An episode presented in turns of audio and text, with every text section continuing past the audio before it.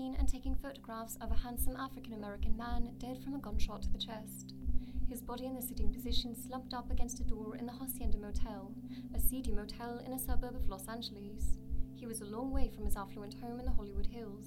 This debonair 33 year old man possessed a velvet tenor that Rosa Parks, the civil rights movement legend, would later call medicine to the soul.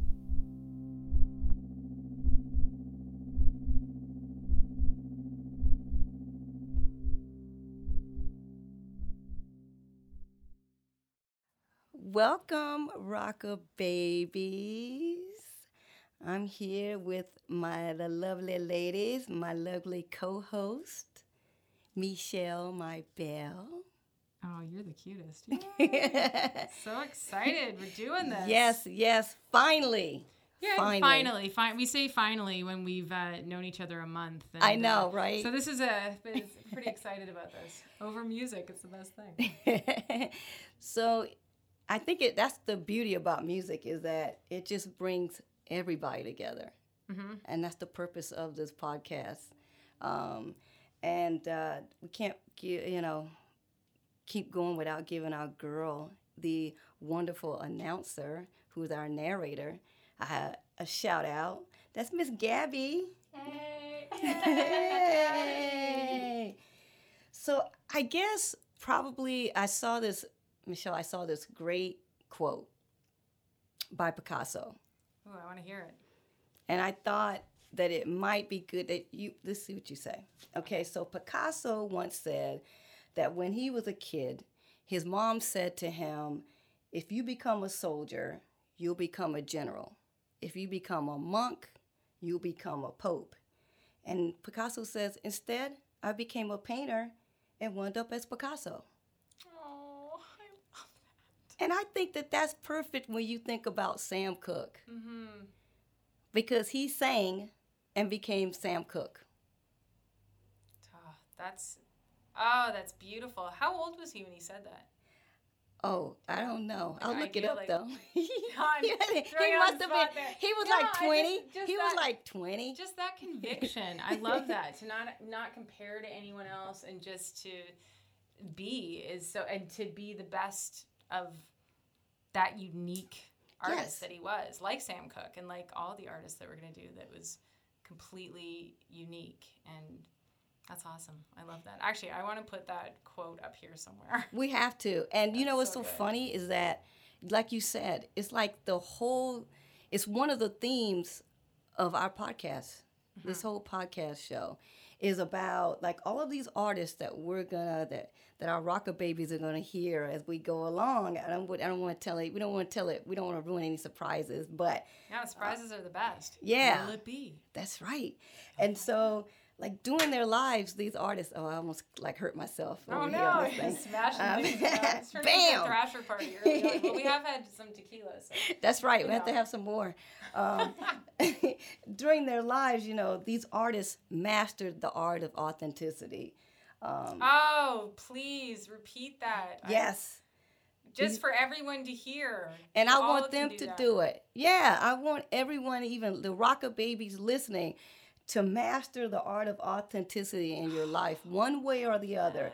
And all of these people had like either a vocal talent, a fashion sense, songwriting. I don't know. What do you And you just think? owning it too. Yeah. Like totally whatever that was, like Sam Cooke, that he was like from a child. Like he just had this Mm. Conviction and he just knew from very, very early on and like just had that that total you know, that God's gift that he had. That's he true. really did. That it. that it That and he it. also knew that it and i think that's Totally. a bigger thing because there's I think there probably is quite a few. I mean, I know a tremendous amount of talented people, Right. and the ones that seem to, for lack of better, you know, get out of their own way hmm are the ones that just own it. They're just like, hey, Completely. this is my thing.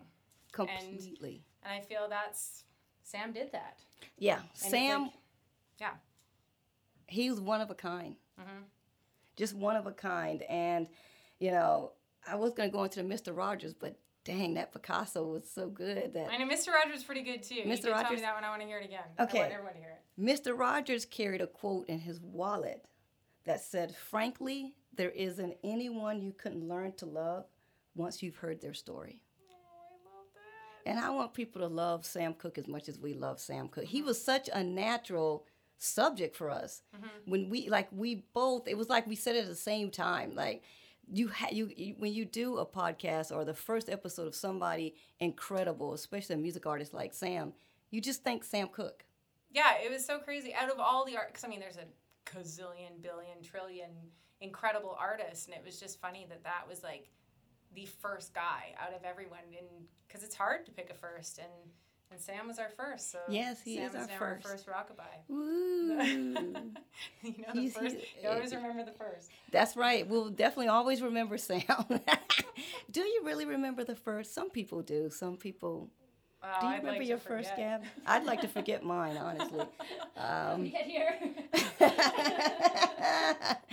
so I don't know. Let's get right straight to it about Mr. Mr. Cook. I mean, you know, his his charisma was so legendary, and like you said, it started when he was born. As soon as he came out of his mom's womb, I mean, he was born in Clarksdale, Mississippi, and uh, on January twenty second, nineteen thirty one, and he was like the fifth out of eight children. And I say five out of eight because he was technically they his parents adopted his mom's cousin's child. She died in childbirth, and so they adopted the oldest one, Willie, before they started having kids, or maybe during around that time. So Sam had, um, you know, six brothers and sisters, and counting him, it was seven. But then there was an they adopted Willie. Oh, okay. Yes. So, you know, um, and his dad was a preacher. His dad, Reverend Charlie Cook, was a preacher, and they moved to Chicago when Sam was still a toddler. Um, and he wanted a better life for them in Mississippi. You know, typical stuff, I guess. Or maybe not. They lived in a lot of poverty. You know, it was, you know, they were, there was no sh- no opportunity, I think, in Mississippi because it was a lot of sharecropping, and uh, so, you know, he didn't want that for his kids. So he's like, let me just see if I could take this preaching thing on the road, and he they hitchhiked up to uh, Chicago. Oh, they all hitchhiked. Well, actually, uh, you're right. That's a good. That's good that you brought that up. I was thinking was hitchhiking just- with like that many kids. Yeah, oh man, I gotta be I mean, I know nuts, it was a different time, Whole but- bunch of damn and screaming kids, but but I think it was it was the dad and somebody else went up there first, and Oh, then he was okay, like, yeah. "This is the life." Then he came back, got the family, and they all they all went up there and uh, they started on that on that journey. Um, so and and his dad was made pastor of a church, which is good. He had a regular job, which you know, in some steel or something didn't really matter because his life, his main job was preaching. So, you know, you know, all the kids sang in the choir. I mean, what do you think that's? Didn't you sing in a choir? I did sing in the choir, and I, um, the sad part is that I don't really call it singing. I mean, that's probably Oh, I probably. wish I could. You want to sing Like, a you can right sing-? Oh my God! I don't want the rocket. song to sing in the choir. Um, you know, I did like Precious Lord. I did remember that. But you know what? There was a great song. Oh, you know what? I'd have to like um, go look on my iPod right now. But there was a great song that I did love to sing. But I do love This Little Light of Mine. I loved uh, Jesus Loves Me. Um, I love that. It always made me feel good. But I sang that as a little kid. So the story about that choir is that, um, well, you might know. I'll ask you about your choir experience, but on my choir experience, I can't sing. So uh, me and my aunt, who's like a sister to me, uh, you know, She sing? She maybe she probably can hold a tune better than I can. Anybody can hold a tune. My dog can hold a tune better than I can. I mean, Chico can sing better. He's barking, you know. And so Betty came out to the house. Her name was Betty, and she was starting up a junior choir. And she to, says to Mama, as my grandmother, you know, can Susan and Melissa join the choir? And we say no, and then Mama says yes. So it's like, oh snap! So I got roped into it that way. But Lord, thank God, there's nothing, there's no recordings of that. Oh, I wish Thank there God. was. We'd be Thank playing it God. right now. I Did bet you you, sing in a anything choir? For how ridiculously cute you How are. ridiculous is insanely cute. Bad it would be, Oh, ridiculously too adorable. I can't even imagine you as a kid. You'd, you'd be so cute. It'd be too much. I was goofy, but I liked being So goofy as a kid. I was a goofy kid. what about you? Did you ever sing in the choir? Where did you I start sang some singing? choirs, but I was a little bit of brat about, and I was a lot of bit brat about choirs because I didn't want to.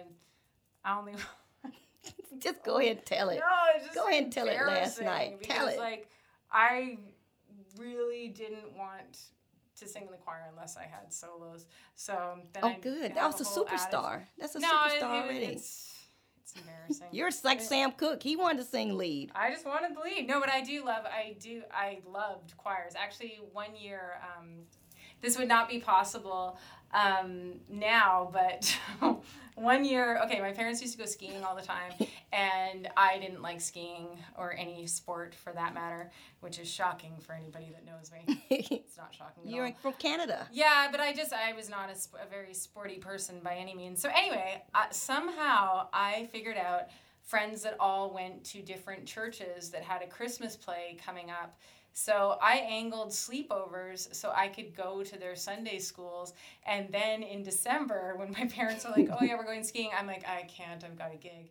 And they're like, "What are you talking?" I was like eight years old. I have gigs every weekend. How did you know the word gig? I'm I mean, sure I were- came out of the womb singing it. But then, like, I got it. And somehow, that one winter, which again would never happen these days, I had a role in all these different plays. For- Wow. um, in all the different Sunday schools. So I think, it, yeah, I had that four weeks. I had four different parts in each Sunday school. And then I didn't go back in the winter, in the, yeah, in the winter, because, you know, there was no Christmas play. How did you remember? How did you remember all the roles you had to do? Like, how, That did was you? insane, and it's all that mattered to me. That everything was a show. It was like, all- well, it's just really funny. That is that's- funny, That's my choir because if you. I know, it's did. So you wanted to sing in the leads in the choir. You were like, "Can I?" Well, did you go a- up to yeah. the lady and say, "Can I sing lead?" obnoxiously sure, yeah. That's what. Yeah, I just like, but I loved choirs though. Like even like I loved listening to. I know they sound Oh, incredible. Oh, they're the greatest. incredible because like and you know what the amazing thing about you know that was the case in bronzeville like in chicago where sam you know grew up you know a lot of famous singers gained a musical education in the church singing in the Oh, church um, sadly my musical education wasn't there it was being just a nerd and reading up on all these That's not sad. crazy That's people awesome. i would love to You know I think more that'd be than incredible. most people I know. Oh, You're you are a music historian. You. Thank you. But like you know, Aretha Franklin, the Staples singers, Whitney Houston, Mm-hmm. um, Those are singers. singers. They singers. They sang. um, Elvis Presley and Johnny Cash. They all loved Johnny God. Cash is right behind your head right now. Wow. Oh yeah, Mc, McElroy Auditorium. Wow, the fabulous Johnny Cash show. June Carter. Wow. There you go. He loved gospel music. He released albums along with Elvis Presley, actually. Um, not with Elvis Presley, but they both, you know, released albums. But the irony, and you can maybe remember this during your, you know, church going days, you know, when you had the leads and all the all the spots. It wasn't always leads. I just wanted leads.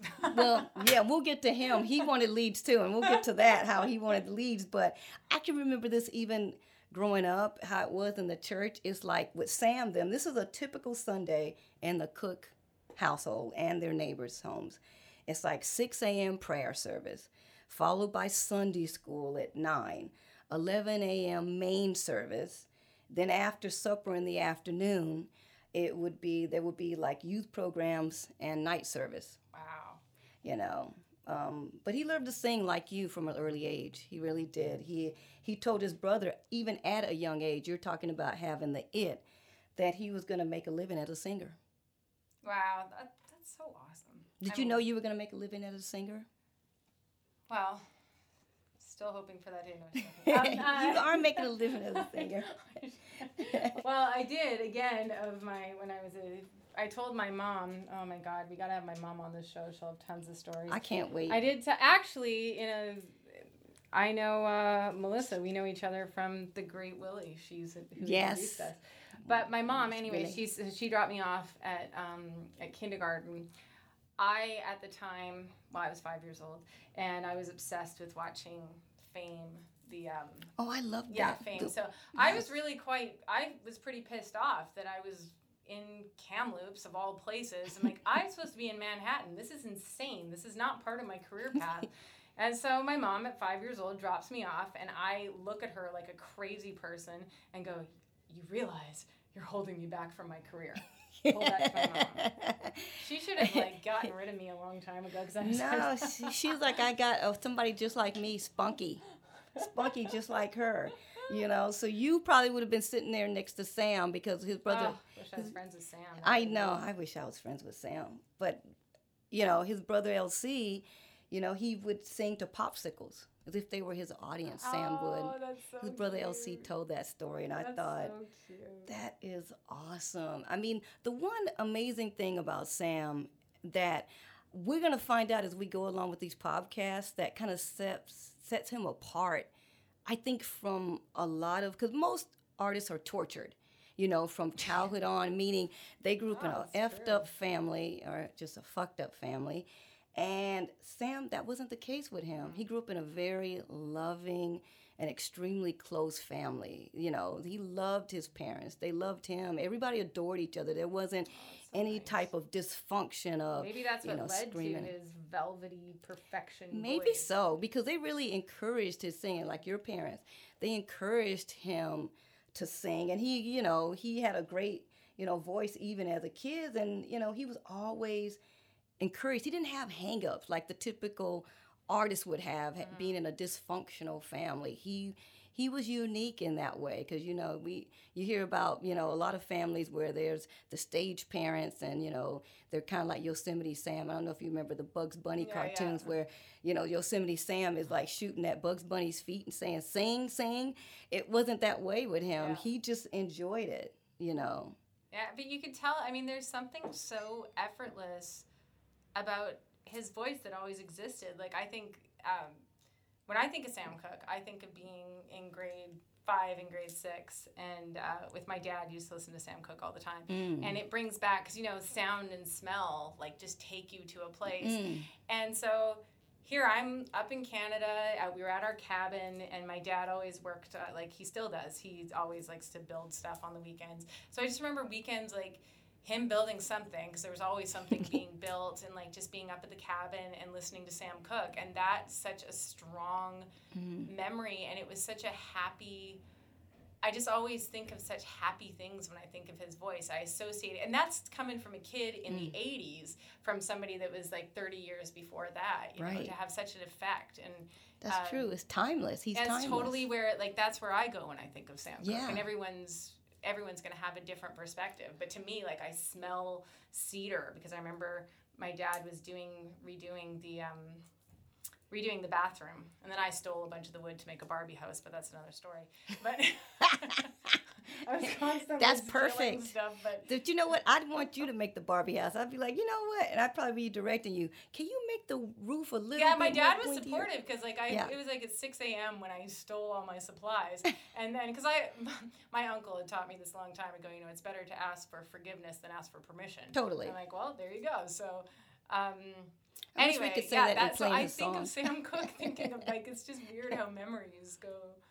And No, that's very true because my grandmother loved like Sam Cooke, Ray Charles, and she would play them. I just remember it even as a, a kid in South Carolina, you know, like he's just he's just always been like the fabric of mm. families, you know, and that would be something cool for the Rocker Babies to kind of like, you know, write into our website and tell us what their first memory Oh, of I Sam Cooke and their, Yeah. his songs. Because it's transcendent too. Like, look, Yes. you're like a kid in South Carolina. Yeah. I'm a kid up in Canada. We're and also on the West Coast, East Yeah. Coast, and that just Race, fully- creed, gender, Yeah. everything. And then here's this beautiful voice from decades ago Wow. that is affecting our current life. Like I even think of movies. Like I, I also I love the movie Inner Space. It's Inner Space, right? Yeah, Inner Space. Because like there's two Sam Cooke songs on that, and that was a mid '80s song. Which ones? Do you remember? Uh, Cupid and um, should know this, but it's Cupid. I think you send me. You send me? Yeah. that, But I loved cool. Inner Space, and a lot of people don't even remember Inner Space. I'm like, what are you talking about? It's Well, now they will. Meg Ryan. It's an amazing movie. You Sam brought it Cooke's back. it. Reminds me. See, that also reminds me of the cabin. See, I, I feel like I'm at the cabin right now. Wow, see? you know what? It feels, it's cozy in here, so it feels like a little cabin. Feels like a You know, hot cabin. but- Yes, but it feels like a cabin. so I guess the the one thing about Sam is that the funny thing is though he wasn't allowed to go to movies. Hmm. You know, his dad was kind of strict on that. They weren't allowed to go to movies, and he, being Sam Cooke and being the little, you know, amazing head of his time rebel that he is, decided at 13, I'm going to go to the movies. And he got his brother LC to go with him. Um, How and- old was LC? ooh, now LC is about two years younger than him. Oh, They're like Irish twins, you know. Um, he was very close to him because they, they they even slept in the same bed because it was a big family. And he said they they fought all the time. And like Sam would say, I think it, one of them would say at the middle of the night, "Go, we didn't even fight today." And then they start doing this, you know, hitting each other in the bed, just Oh, fighting. So great. But- you gotta get it out. you know, LC told a great story that you're you're gonna love. You guys are gonna love. So he told this story, and I thought it was funny only because it's just gross and funny. But um, you know, they were at the movies one day. They went to the movies. There were no seats. So Sam yelled out fire, and that got everybody all riled up, and they ran out. And LC said that people wanted to kill their asses. That's what he said, and put them in jail. And he said, needless to say, we got a seat. That's amazing. like that was like the best story I read about, you know, the the the whole movie incident, you know. But the funny thing is, like you, you know, he when he was six, you know, how you were, you know, thinking of all these solutions about how to get into that choir and sing, unlike me. Uh, when he was sick, he joined his brothers and sisters in a in their first little group. It was called the Singing Children. Oh wow. Yeah, I mean, you know, he wanted to sing lead like you, and they were like, "No, small fry, stay in your place. we gonna sing lead." It was the older older siblings, Mary and Charles, and Charles, I think, was the lead singer along with Mary, and he was six. Going, you know, they were older than him, definitely by a few years. You know, they must have been about 11, 12 or whatever. And he would be like, you know, bugging them all the time about wanting to sing lead, and they were, you know, gave him the hand basically. And but I think that was good because that gave him an early lesson in learning how to harmonize for the other Oh, groups yeah, that he would be in. You know, even from an early age, it gave him experience. You know, he's almost kind of like a, you know, Michael Jackson started at that age too, around Mm-hmm. six, singing with his family. It's just Michael was lead singer, and Michael kind of got treated like the, you know, the Bugs Bunny and Yosemite Yeah. Sam because his, you know. But the funny thing about Michael is he said that years later that he didn't nobody would have to like force him to sing. He just loved to sing. Probably as you know, it takes you to a different place. I'm sure. Oh yeah, it's. I think it's the greatest. I think everybody should, whether even if you're good or not good, doesn't matter. Right. I think everybody should sing. If you have some element of a voice, if you can talk, I think you can sing. You can sing in the car. I do like, when I hear a good song. It doesn't even matter if you suck. Like it's Yeah. the. I think like my dad used to always say to me when I have one of my trillion meltdowns. I'd like to pretend that I'm over those, but I'm not. And uh, he'll just ask me, he's like, "Did you sing today?" And then I'll be like, "Well, but but go sing." And he'll hang up on me. Ooh, He nice. will hang up on me, and I think it's so. Like it's the greatest thing, and not just for singers. Mm. It's the greatest thing for everybody. Yeah, because So people totally sing in the understand that. shower. Well, yeah, and like think about it. Who are you talking about last night? You said, so, and everybody does. You know when you eat ice cream or Mhm. any food, Yes, I love ice cream. Yeah, I but sing. people, I used like, to sing, when I, like Yeah. like Eddie Murphy said, when you eat ice cream, you start singing and stuff. yeah. So why do we naturally do that? Why do we naturally, Comes if something's soul. awesome, we sing? So It comes I from another place, I think. It does. That's I totally think it does. That's true. Yeah, because I, you know what? There's this song that we were listening to earlier, me, you, and Ben, and Mi Gente. I like Mi Gente mm-hmm. because I don't know, I don't know how to sing it in Spanish, but that little beat takes me to another place. I want to start shaking my hips when I when I hear it. But that's music again That's with the word transcendent. It's that's magical. what music does. It just takes you to a whole new world, new place, and that's what. That's true. I mean, why we're even doing this to honor these great musicians Exactly. that inspired us, made us And happy, took made us to that place. Yeah, Took us to that and their story. Totally. And Sam had a good one. Sam is good. Oh, as people will see, as the Rocker Babies are gonna see. Um, he he disbanded. They disbanded the group in in his sophomore year in high school. Um, then he joined. Okay, this is the good stuff. All good.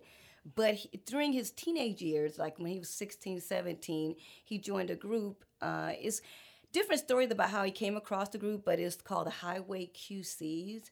And um, they were a bunch of young men who, you know, were um, you know, they were a quartet. I think it was like five or six of them. Young men in there. I think Sam was the oldest. The rest of them were like 15, 16. And they, he really, I think what we were just talking about harmonizing at a young young age, he really kind of sharpened his instrument, you know. And because of his good looks, girls would show up and start screaming at him in the church, you know, That's having little fainting spells, you know. He was already a heartthrob, you know. And he loved it because guess what? He became the lead singer. He was Mm-hmm. lead singer, and you know because he had a pitch perfect tenor by that point. You know he's had a a magical tenor, I Mm-hmm. guess you could say. Oh, you could easily say that. Velvet voice. Um, Yes, Perfect velvet, voice. That is so true. Um, and from the time of his, and I'm, I bring this up from the time that he was a kid, he was a really voracious reader. Um, he loved to read, and I think during this time he started. He read a lot still. Even when he would be on the road, they traveled to places around Illinois. You know, they didn't go too far out the box. I don't think. I think they went down to Memphis a few times, but um, the funny thing is that uh, you know this habit, this long lifelong habit of reading, I think really fueled his writing because this is when he first started songwriting um, as a part of So he was like 17 when he started songwriting. yeah, yeah, and he loved it. You know, he'd get up in the middle of the night. that's rare for that time. Like a lot of artists, like because now a lot of artists do write their music, but Mm-hmm. back then a lot of artists did not write their music. That's true, and he didn't even have to because Yeah, they were just singing gospel spirituals. And with his looks and voice, he could have got by on either of those. And he was like the trifecta of looks, voice, and the ability to write his own music. he won the lottery. really in that in that in that way. You know you're right. I mean he was always a natural born leader so he would write songs in the middle of the night. And then he had the audacity to get his bandmates up so that they can practice their harmonizing In the middle ni- of the night? in the middle of the night That's the natural born leader that he was in the middle of the night he'd be like all right let's get love up too. right so look we need to practice this mess here let's just keep it going That's amazing. and I think that was good for him because I think that that I don't know. What do you think? Do you think he gained his confidence as a child, or when during this time it kind of strengthened his confidence? I mean, I'm sure it sounds like he was born with that confidence, but I also, I'm sure, I mean, performing from such a young age and having, like, at kind of at a semi-professional level, right? Or Totally. if not professional, that's I think you you pretty much hone your chops pretty quickly that way. Yeah, But it did sound like it's like it's like he packed so much into such a short period of time. I know. It's like he there was a thing I of him know. that knew his life would maybe that's very not true. be as long because he just did so much for such a young man. Like it's and so early. That's going to be fascinating to really explore in the upcoming podcasts, especially ones that had that did not live, you know, a long life. Mm. Some did, some didn't. But it would be amazing to see leading up to that point for the sh- the ones that had a shorter amount of time. Mm-hmm. Like in this case, where you see like early on, he's by in his second group by the time he's like seventeen. Like, that's you know, insane. I know, and writing songs. He's writing songs, a voracious reader. I mean, it's like he was moving at such and a performing fast like he was And touring at performing. that time and Yeah. he was like and this is like i think people have to remember this is pre 1950 Right. Like, you know, we're still in the 40s here. Like, exactly. Really exactly. It is the very impre- 40s. And like going to church and like women screaming, like that's hilarious. Like that's amazing. Yeah, amazing? To be a rock star in your church. I know. I and love they, every church they went to, and they would just go to different places. He wanted to be, rec- they wanted somebody to record them. They Mm-hmm. wanted somebody to, you know, he, that, you know, he always was very ambitious. Mm-hmm. And I think that he never complained, but something had Ah. to change, you know. Go But ahead. the not compl- it's just about never complaining. Like I hear Right. that a lot from just people that have achieved ridiculously amazing things. Mhm. Rarely are they ever complainers. Mm. And Yeah, Sam was just happy to be there. He was happy to be there, and he was happy to just be able to sing. That's how much he I mean, loved that's a it. pretty amazing thing when you think about it. He appreciated Just- it. Yeah, to be like, we're, well, some people are going to do, most people, not some people. I mean, most people do jobs they don't like. You know, Mm-hmm. To remember those days that that he, like he was able to sing and be so amazing. I was just thinking, I don't think he ever really had a job, like a like a Yeah. nine to five. Thank God he didn't really Oh, have probably like a, not, because where would he No, have had time? He didn't have time. He st- was in high school in the highway QCs. Mhm. And then at 19, you know, because he was in there for two years and then, you know, he had, he was like, something's got to give, something else. I have to do something else. And that something else was the Soul Stirrers in 1950. Mm. You know, he joined them and they were like the preeminent gospel group at Yeah, they time. were like a big deal back then, totally. right? And they had something that he had wanted to do Mm. record. Oh yeah, because Yeah. they actually had a contract and. Yes, they did with uh, Specialty Records. Um, and uh, it's funny because, like Sam, what, what happened is their lead singer of the Soul Stirrers, R.H. Harris, his name was Rebert, Rebert Harris, but his, na- his name was R.H. Harris. He retired and they needed a lead singer. And these are like grown ass men, like they're like in their 30s and 40s. And here's this 19 year old. And they had heard him sing in the church. And you know, around because the quartet, like you know, they had actually Rebert and the Soul Stirrers had like a little, like a gospel. Um, I want to get it right. It was like a gospel quartet, like uh, battle. So Sam had been doing those battles with the Highway QCs when he was with the Highway QCs, and then he he the Soul Stirrers knew who he was. There was no prize money. It was just we went and did battle, like you know, like hip hop battles, like Oh, what amazing. Eminem. They went there, "Ah," you know, and they'd all do the thing at the church, and everybody go bananas and stuff. They did that in the churches back then, like little Ah, little. Wouldn't that have been amazing Yeah, to see? it's called on South Street, some South State Street, I think it was. And so they knew of Sam, and they asked him to join. Um, and and of course he said yes because he was like they got a you know a recording contract with Specialty Records. He went and talked to his family, his dad, got his dad's blessing. His dad was like, hey, go for it. You know what? Go for it. Let's see what happens. You know, and so his new bandmates, yeah, like I said, they were adults. And like you said earlier, this is probably the time that he really stepped into the professional zone. You know, at during this time. At 19. At night. At 19, in his old At age of 19. 19, he I is know. finally professional. finally. I know. Damn it. Um, such an old soul, right? I know, but he had to do a lot in that lifetime. You know, and you know what's so great is that one of his band bandmates named S.R. Crain was uh, would become kind of like his singing teacher in the band because he was like the one that kept the group like helped them harmonize and you go here you go there. But he really be, you know they rehearsed constantly. So it gave sam a chance to rehearse um, tour. They toured like from day one. And they you know i think sr became like a kind of a, a guiding force in helping sam to gain his stage presence his style and he coached him. And sam eh, recognized him for that years later. He recognized sr Crain for what he did um, but the Stirrers were signed, and here's here's getting something good. Sam grew up in Chicago's Bronzeville neighborhood. In the early 1930s, gospel music began to gain popularity in Chicago due to the godfather of gospel music, Thomas A. Dorsey. Music historians often cite Pilgrim Baptist Church as the birthplace of gospel music. Originators of the genre, including James Cleveland, the Staple Singers, and the Edwin Hawkins Singers, have performed there. Thomas A. Dorsey began his career as a blues pianist, but later began composing religious music to the rhythms of jazz and blues, later calling it gospel. He was the music director at Pilgrim Baptist Church from 1932 until the late 1970s. Tired of the treatment he received in other music publishing houses, Dorsey founded his own, called Dorsey House of Music. His most popular song, Precious Lord, Take My Hand, was a favorite of Dr. Martin Luther King and was sung by Mahalia Jackson at his funeral, and was also sung at President Lyndon B. Johnson's funeral. It has been sung by Aretha Franklin, B.B. King, Roy Rogers, and Tennessee Ernie Ford. Another popular song, Peace in the Valley, was performed by dozens of artists, including the Queen of Gospel, Albertina Walker. Elvis Presley, and Johnny Cash. He was the first African American elected to the Nashville Songwriters Hall of Fame. Dorsey died in Chicago aged 93 in January 1993.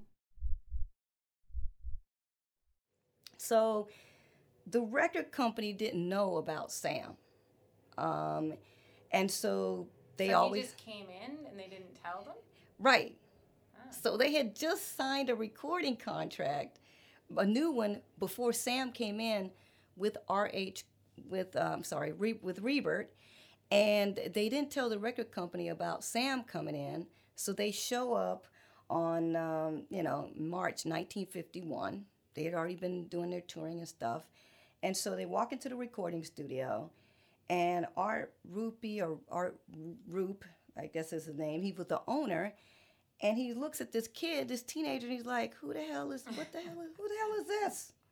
And they're like, "Yeah, about this right here. This, this is Sam, you know." And he hit the roof, you know, because he's like, "Guys, we just signed a contract with you guys. We didn't sign it with this guy." And, you know, what the hell? What gives?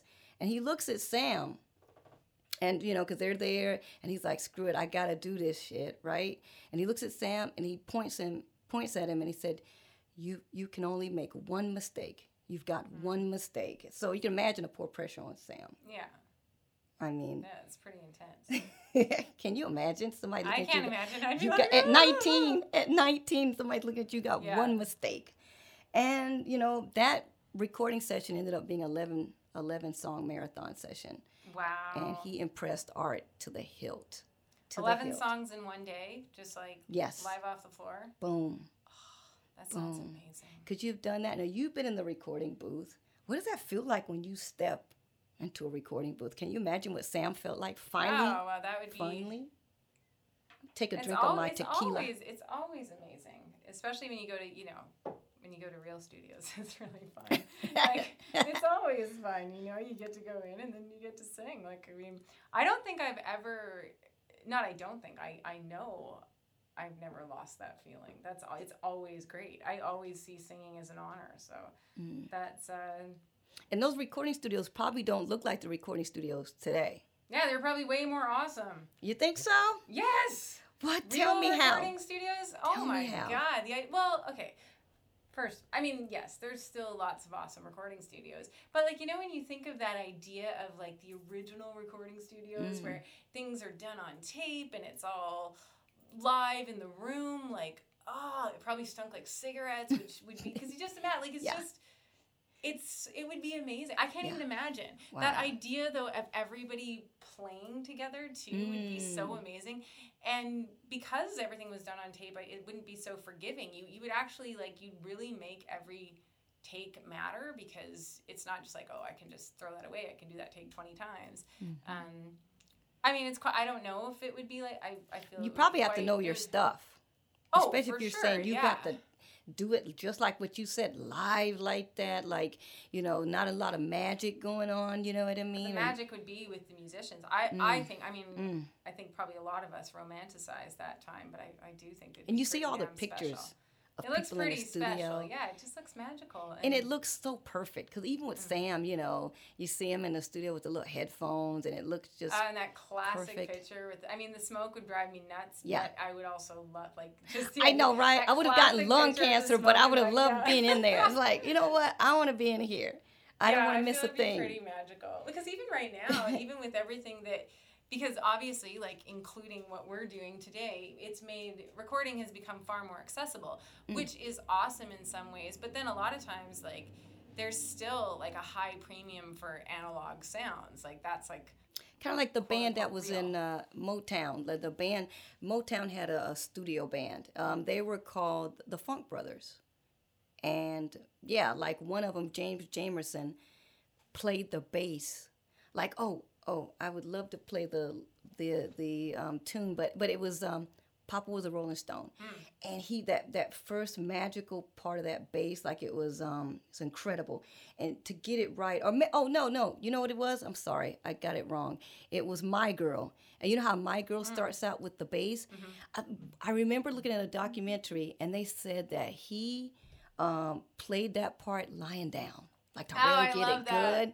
You know what I mean? You're right. They had to be in that small. And look, when you look at Motown, when it was like Motown in Detroit, the room was about as big as this room that Mm. they were playing in. They were tiny rooms. It wasn't like it was massive and this. When you go to Motown, if you ever get up there, I would love to go. oh let's would- go We'd have to go. We're taking rockabouts on Let's the take, road Let's take rockabouts on the road, right? And and the room was as small as this room, and to see that all Yeah, that that. musicianship, and now what I want to know from you is what does the glass do? Could you see? Oh, it's all for, everything's for sound. So every because Mm-hmm. like when you go into an, like an isolation booth, like for vocals, I had a not a great one here recently, but when you everything's for sound. So you go into your little booth, and Gabby would know this. She does this when she does uh, for any type of vocal Voiceover. thing. Yeah, because Uh-huh. so um, yeah, just because you'd be isolated, so you don't have to deal with you know the garbage truck outside or, or, myriad door slamming. other issues when you're recording. Scott home. meowing. Oh, Scott, yeah, that's that's the biggest problem here. Is cat. Um, but yeah, so that's what, uh, like a vocal booth. Everything's for isolation and sound. Oh, I get it. So, um, and it makes it easy probably to separate the vocals and stuff like yeah, that. yeah, yeah, because you'd be separating, and and back then too, a lot of stuff was done all live in a room, Mm-hmm. which is awesome. So Yes. it's basically so everything is mic'd separately, and then it's done live. When now That's the most incredible way. I know, and that's where you get the real magic. I'm not hack. There's nothing wrong with the whole digital world. Mhm. I I love that. There's I like both. Like it's great to be able to have to have both. I think, but it's just there is something so magical about that idea of walking into that studio and, and just playing with these ridiculous musicians where everybody every single person Is is, a master sync. at their own instrument and Ah. so that's why together they're just I mean, and that's how that magic was. That's why now, 60, 70 years later, that music still stands. Those Mhm. recordings still are there because there was something special about it that can't really be recreated. No, it can't be You know, like, replicated at it can all. be covered and which can be great, but it's not going to be. There will never be another Sam. You can't be another Sam. no, You can be beautiful and amazing, Right. but that he was, was. he was what it's a voice that just and it's one of those voices that you just hear and you're like oh that's sam there's no question it's not like oh, who's Right. that oh could that be you're like no it's Sam, it has to be sam Cooke there's only one sam Cooke Totally, totally. I mean, and that's probably what Art, the owner, probably piped into. You know mm-hmm. what I mean? When he probably heard, he's like, okay, I got something special. If you're owner of a record company or a record label, you should know when you see something really special. And that mm-hmm. this was a teenager, 19 year old. And, you know, the great thing, the, the first session, and this is going to be good. This, now we're going to get into some money issues here. Money stuff uh, is that first session really gave Sam a lesson about the business because in order to record, so probably after he said to Sam, you know, your first, you know, your first, you know, you got one mistake. He said, okay, he has to sign a contract, and so they made sign made Sam sign a writer's contract, which stated that he had to, you know, that they could publish any and all of his songs with their publishing company. So he took over all of his little, you know, whatever he did, they took it over, and 50% of it went to Art, the mm-hmm. owner of the company, and the, you know, the group. The Soul Stirrers, which is another reason why Sam was ready to move on because he was 19 and he was ready to make some money. But mm-hmm. they made the group made a penny a record in royalties. And this would haunt him later on you know when it went into litigation and all that fun stuff. But the group got their biggest hits. They were they were. This is something that's going to be interesting here, which I found fascinating in in reading about Sam is that when they recorded, they were like released it like within a few months. Like they didn't sit on anything. You know how like mm-hmm. nowadays Yeah. people go, "We've been working on our album, and you're gonna you're gonna hear it." You know, it takes like a year. Yeah. Back then, it was like Sam recorded it. The Soul Stirrers recorded it. They released it, and he got it. They got their biggest hits from him when he was with them. But don't you think that's incredible that you release it in like a month? As you will see about you send me, I'll, I'll tell you a great Yeah. story. But what do you think about? I mean, even the penny. I thought that was incredible. A penny I mean, even when you go to uh, sold. when you go to the ex- what is it? Not exchange, inflation, inflation. It's still pretty small. Right. That's still pretty small. I know. I meant to bring you that calculator Oh yeah, I think I, here I have it. because you looked it up. We were talking about Yeah, it was, this. still, it was still not. and- it was not an impressive amount of money. you know, I mean, it also depends what they. But I mean, that's not. how do you divide up a penny in royalties? I think I how asked many you that. how many artists were there? there, uh, the okay. that I they'd be divided. let's say there were. I think there were five. Okay, so five, five. a penny divide. Obviously, I have to it get it adds straight. up and stuff, but still, but that's happened. It's not uncommon that you know artists that have this great success have signed terrible deals, and then you find out afterwards under the where are they now, and you think they're like billionaires living on a beach, and you're like, no, not at all. That's why they're doing some reality show because they made Right. some terrible deal. Totally. So it's not like that was just in the fifties. and I think they pressure you. Don't you think that? Well, do they? Do you feel like they pressure you? Like, did you feel pressured when it came to your contract? Did you feel like I have to sign this? Well, pressure from myself probably too, because I was like, I've got to do it, despite all, despite my. Well, you're enthusiastic. You know what I mean? well, you want to do it. You want to believe that. I think too, as an artist, you want. I mean, everybody's different. Everybody does things totally differently. But I can speak for myself. You know, it's that. It's that piece of validation. It's that thing that you're like, oh, great! Like my, re- I can write songs and they can get out there. So it doesn't really seem like there's a lose to it. And you know, probably reading contracts is a good idea, but that's something Mm-hmm. I chose not to do in the past. Not in the future. Not in the future. Not in the future. But it's just, you know, you live and learn too, just like how you're saying. But I do think that definitely, I think that's happened to so many artists on multiple levels from the very, you know, from people you've never heard of to, Mm-hmm. and there could be a reason why you never heard of them. It could have been the contract they Mm. signed to massive artists. So, it's um, and that That's was so also sad. a very different time too. Yeah. You know, it's everybody wanted to be given a chance, and luckily he, I mean, he did have ended up having a remarkable career regardless of that. Think about the people that that were remar- that were great at it and didn't you know, it didn't their careers didn't come to fruition. Think Oh, about I all mean, those there's people there's that millions of people like that. I mean, there's it's there's no shortage of talent. There really isn't. We think there's Yeah. like one or two brilliant people. There's actually a lot of brilliant art. I mean, I've known brilliant artists in Mm. my lifetime that maybe they'll be huge, maybe they won't. We don't know, but it's yeah, it's it's very interesting how, you know, we've talked about this too that luckily Sam had was able to he have was in the this right place, had had all these like and he also was very special. I mean, there was no question that he totally. was special. It's like a young Whitney Houston, you know, like she was very like when she well, was she a was kid. undeniable. Like she, she, She was, was. like. She we, was. We'll, we'll go on a whole other show about. Yes, yes, yes, that was- totally. That was an undeniable voice, like like Sam's. It was there's. You just listen to that. you're Like, okay, you're ridiculous. Like there's Yeah. some people that you're just like jaw drop. You're ridiculous. I don't yeah, they just got say. it from day one. Yeah, they're, that- it's like a 100 percent it. Um, and it's funny because, you know, going out on the road, he really was a heartthrob, like at a young age, and he knew it. He he was respectful, but you know, I mean, there was a term that I noticed in Daniel Wolff's book with S.R. Crain, actually. Um, the Life and Times of Sam Cooke. There's they S.R. Crain called it is a terminology that you use for the church mother. Like when they would travel around, they went everywhere. They went all over the country, and it was called Sister Flute, and it was it was like they would say, okay, who is the church mother? Okay, now if we get her going, if we get her to get excited and get into our performance, then the rest of the church is to follow. And that's what oh. they did. They would pick out who the church mother was, it's Sister Flute. And if they got her going, then they knew, you know what?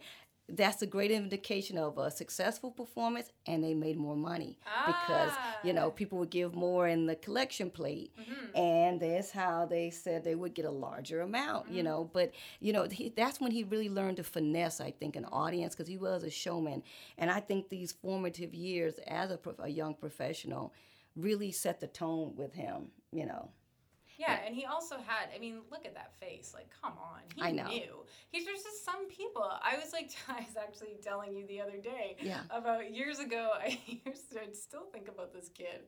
I used to sing songs in preschools, and there was this one kid. He was ridiculous. He was two and a half years old. He was often late to class, and it was this one day in particular. He came into class, and again, this kid's in diapers, and he walks in with like this crazy, like just confidence. He just like shuffles in all. It was crazy, and you watch all the little kids just look at him, and they're like, "Oh my god!" Like he had arrived, and then one of the teachers like had to hold him and she was holding him and he like was at the back of the class and he looks at me and he just blows me a kiss but just with like more game than any guy adult i've ever seen and i was like that kid is special and it's Yes. years later i'm still thinking of him and when we were talking about sam Cooke because sam Cooke Yes. had that face it was just like he just looks charming i'm like Yes. that two and a half year old just like i can't wait to see like i hope I wish I knew his name because I swear to God. I wish you did too. You'd have to give him a shout out if you Oh, knew his he's name. hilarious. I Like, mean, it was just. And the fact that he knew to blow you a kiss And it's the way he old. blew me the kiss. He was like lean back on the lady and he just looks at me and he like nods his head. It wasn't a baby kiss. It was like, hey. like I see you. Yeah. I didn't forget about you. I didn't forget about you, Miss Michelle. I didn't forget about you. He was giving you love from the back to the back of the room, just to make you feel inclusive. Yes, that was Sam. Yeah, that was see, Sam. I think because like Sam Um, that baby too. you know, and, as we'll see when we get to the part about the girls. We we'll Oh, the see. is you know, he was a Sam prolific song. That's right. He was. He was. A, he he was a little ladies' man. Um, he was a prolific songwriter. He kept, he started writing his own gospel songs that the Soul Stirrers sang, and they, you know, he wrote gospel lyrics for them. He was pretty amazing. I know. At that age, he wrote their biggest hits. You know, like he, you know, it was pretty incredible. You know, it's so funny. Years later, you know, he wrote a lot of hits for the Soul Stirrers, as I said. And years later, you know, he was on Dick Clark and Dick Clark's. You know, he explained his songwriting technique to Dick Clark. Um, he says, and this is quote, this is from Sam. He said, "I think the secret is really observation. If you observe what's going on, try to figure out how people are thinking, and then determine the time and the, determine the times of your day. And I think you can always write something that people understand. Oh, that is brilliant. That's another one I gotta. We have to put that up. You don't have that that's problem. You write. A lot of, but a lot of writers though, that's um, like even when you think of comedians, like Right. a lot of great comedy is quite simple. It's like Mm. observational humor, and you watch it and you're like, it's so simple that you almost think like, why didn't I think of that? But that was so it was delivered so perfectly. Yes. Yes. if you think about Richard Pryor or like they're great storytellers too. Mm, and yeah, simple totally. storytellers. And I think that's what makes a great song. Like yeah, well, it you- is. It's taking it and simplifying it, and then putting emotion with that, and it's not like it's not the easiest thing to do. That's why few and far between do it well. Oh, And I- Sam was one of the ones who did it well. Yeah, and on top of that, being the natural born leader that he was, again, he did the arranging. He was like, no, I, we can just.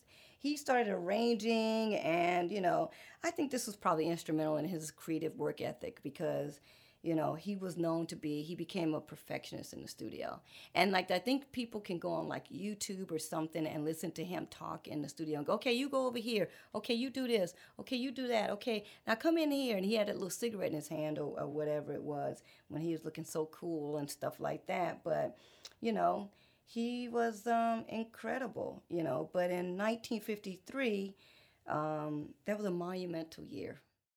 Ah, I can't wait to hear more. Well, everybody come back and listen to Sam Cooke Part 2. I hold you close to me. I hold you close to me.